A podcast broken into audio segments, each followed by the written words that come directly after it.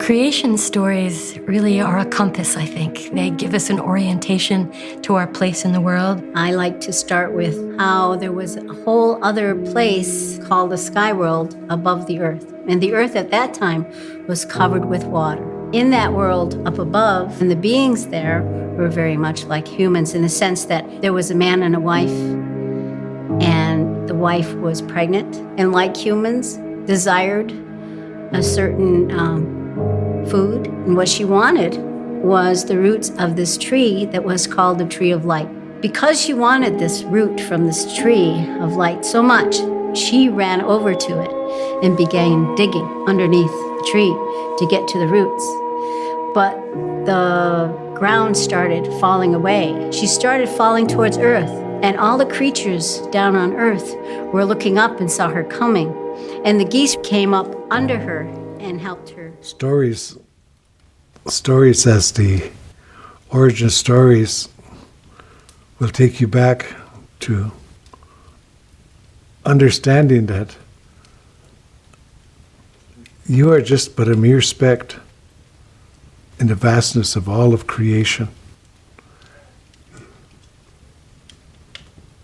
You feel, sometimes you feel unimportant. But to creation, you are important. Creation needs you, and you need creation. And the stories guide you and help you.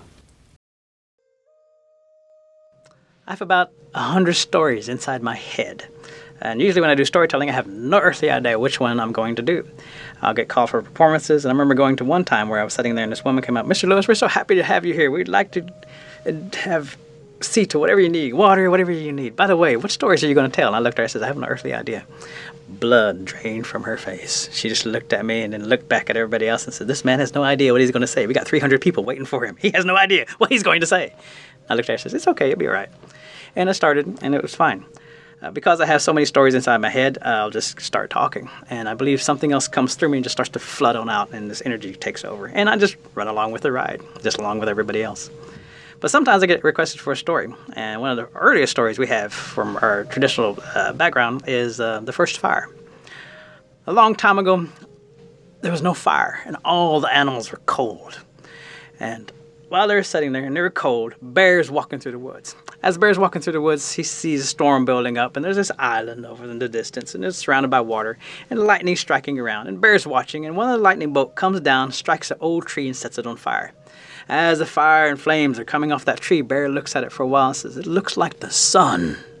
We should get some of that. So he has a council meeting, calls all the animals together and says, Behold, there's a glow in the distance. It looks like the sun. We will call this fire. We need somebody to go get the fire. And all the animals in the council, they all raise their hands. They all want to be picked. Me, pick me, pick me. So each one of them wants this honor, and Bear starts going through the animals. Says, "You come forward," and the first animal comes walking up, and it's a Raccoon. He says, "Raccoon, you will go get the fire. You have beautiful white skin. We can see you from long ways away. Go get the fire. You're a good swimmer. You're smart too." And Raccoon says, "I will go get the fire. I'm not afraid." Dives in that water and begins to swim comes up and that flame's going up and down that tree. So the raccoon's watching and seeing, trying to figure out a way to get up there and starts to climb that tree. As he makes his way up there, he decides, I need to see what this fire looks like. What am I getting myself into? And comes across this knot hole and starts to peek inside. As he's peeking inside, looking inside at the fire, and the fire is burning, it starts to pop like fires do. Boom! And it pops and it hits that raccoon in the face. And he screams, ah! And comes falling down off the tree. And when he lands, he gets his tail stuck in one of the roots of the tree. And as the fire is burning around him, he can feel his tail is on fire. So he starts to scream, ah! And grabs his tail and finally pulls it out and swims all the way back. When he comes back, all the animals look at him, and Bear says, Who are you? And the little creature says, I'm Raccoon. And everybody says, Look at you. You've been burned or something. Your white skin is all gray looking. And then the little raccoon says, It's scary over there. I don't want to go back. And everybody says, Look at your face, which is hard to do. And so Raccoon goes and looks at his face inside a creek, and there's a black mask across that face. And then everybody says, Look at your tail. So they all turn around. And Raccoon's turned and looks, and his tail is ring like the rings around a tree. Raccoon looks at that bear and says, I'm not going back. It's too scary. I'm going to sit over here. Uh, Tewa, uh, I'm from Santa Clara Pueblo, and uh, my greetings to you uh, and uh, the pleasure that I have to share some thoughts and perspectives with you about a very special story that, in a sense, is a story of sustainability and is a story that is very ancient within the context of Puebloan peoples. And so the name of this, this story is really a Pueblo story of sustainability. And I invite all of you into the world of Pueblo people because the story actually is a story of emergence. It's a story that uh, is shared, and if anything can be said about what is in common among Puebloan peoples, is that we share a common story. Although we're very diverse, we have different languages, uh, many different customs, but what we do share is this story. And this story of emergence is shared in many times, in many places, within the context of Pueblo communities, to describe and for us to remember to remember uh, what is our responsibility, what is our relationship, and what is the nature of the journey uh, that we take as a people, as a community.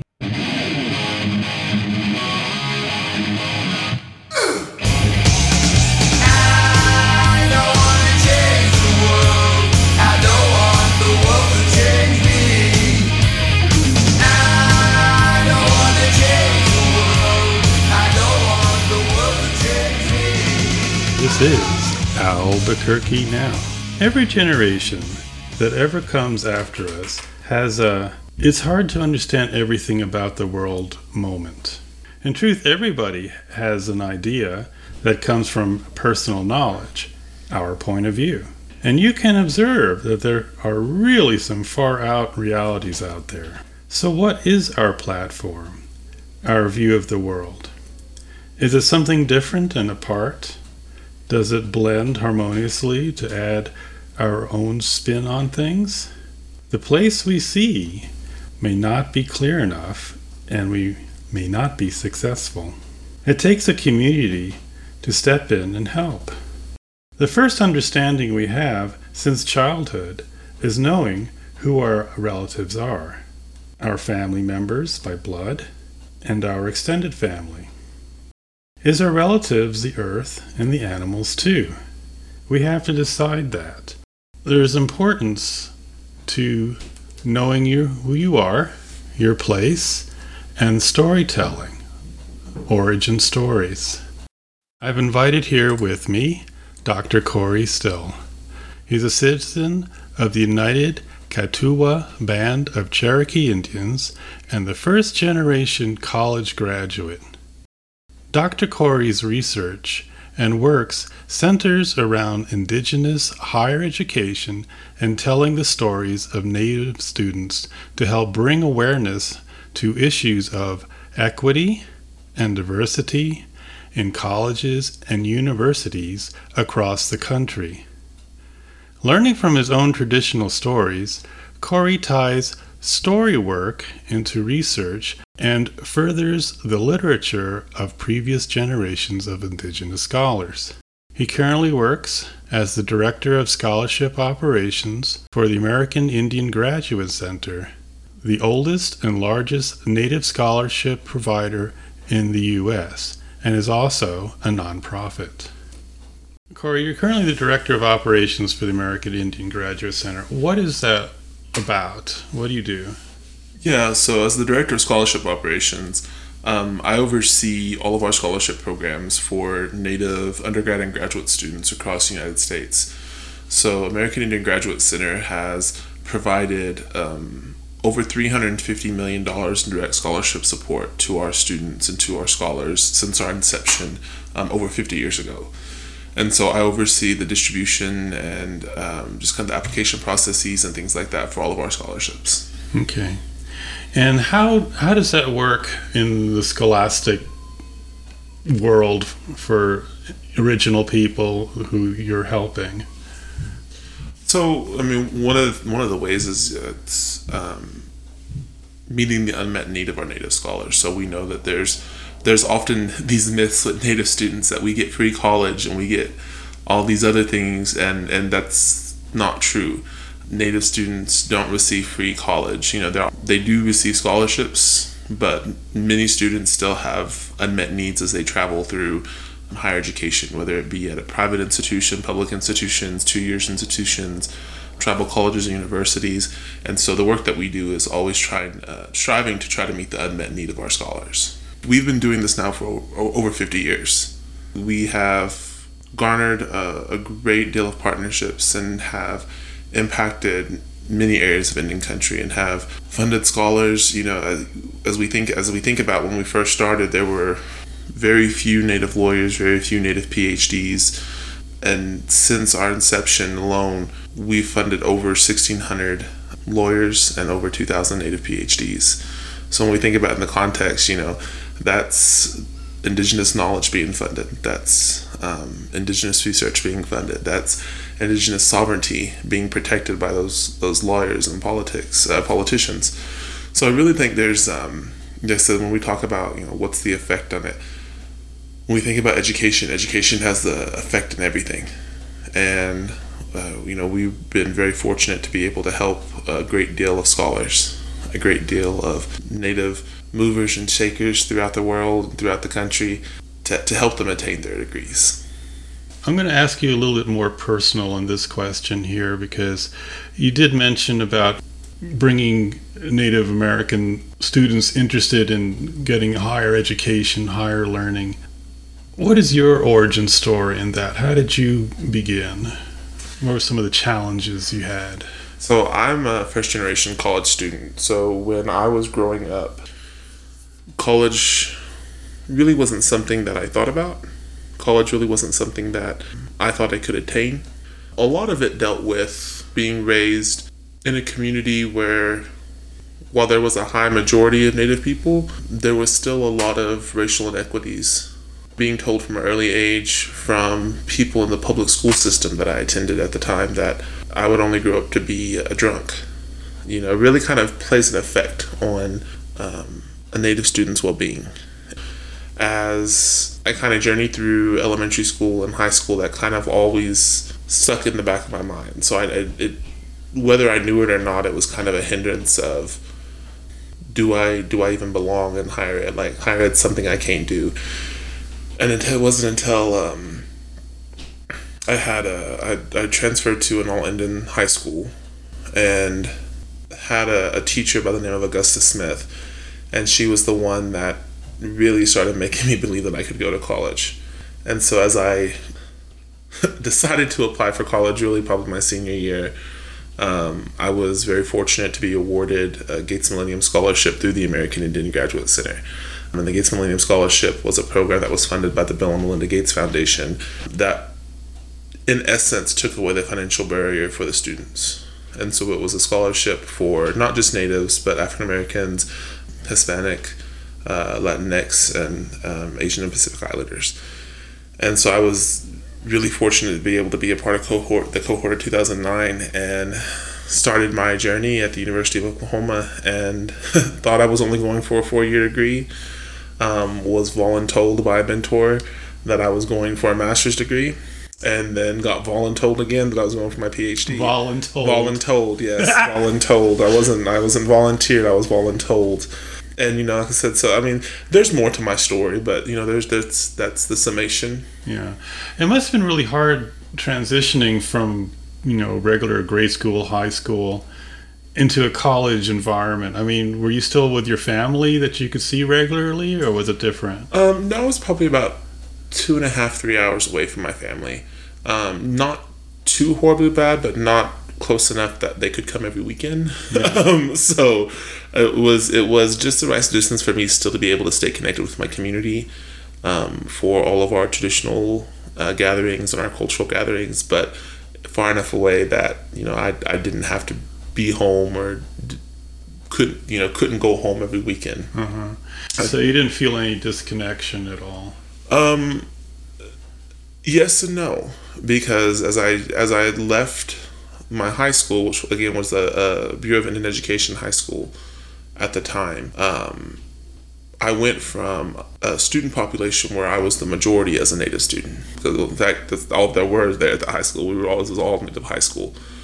It was a federal school, um, and I went to a non-Native college and university, or historically what we know as a PWI. Going from the majority of where I see you know, I, I saw people who looked like me, who talked like me, who, um, you know, we may not have been the same tribe, but we could relate to each other. Um, and then going to an really an environment that didn't even know native people even existed still. And encountering those questions of, oh, wait, native people are still alive? Are there still native people here? Or, oh my God, you're a real native? You know, and definitely um, definitely a time that um, took some adjustment. Yeah, I can imagine there's probably a lot more there than uh, we want to share tonight, but I understand that uh, actually the adjustment could be very dear. Yeah. All right, I want to ask you this then. What is your idea of the creation as far as the universe that you want young people to consider?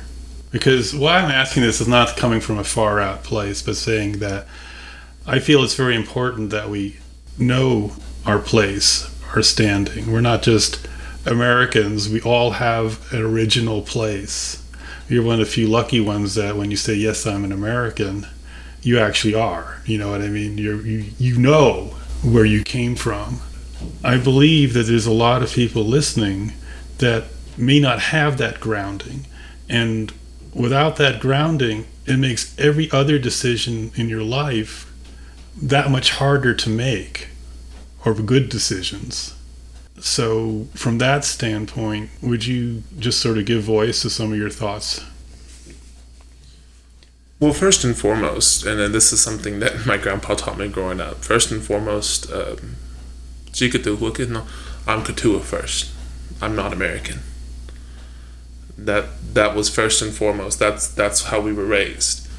Is that first and foremost we're Keetoowah, we're Cherokee first. That's how we're raised. That's the community we were raised in. And then we were American after. You know, we were American and Oklahoma citizens after that. But it was always centering our indigeneity and our indigenous our indigenous identity. I think, you know, we talk about not just creation, but to me, it's the mindset and how we engage in the world around us. And for me, that's really looking at our stories. You know, I, I know we've kind of had some conversations off the air before this, but in those conversations, you know, I talked about how stories really are, regardless if you're indigenous or not, if we think about it, stories are the first forms of, of our education. If you think about it, it was through stories that we learned as a young child, whether those be stories that we were told orally from our grandparents, from our elders, from um, our older older community members, or whether those were stories we read in books, or the stories that were read to us as we were going to sleep. Anyone from any background probably has a moment in time where they can remember being told a story. And I guarantee you that probably 9 out of 10 of those times, that story held a lesson of some sort. And so when we look at stories from that perspective, stories are one of the oldest forms of education. They're one of the oldest forms of transmitting knowledge. You're beginning to see that this is a fairly complex idea. So we're going to invite Dr. Corey to come again. This is part one of three. So for now, this is Dave and Dr. Corey, and this is Albuquerque Now. We will see you next week.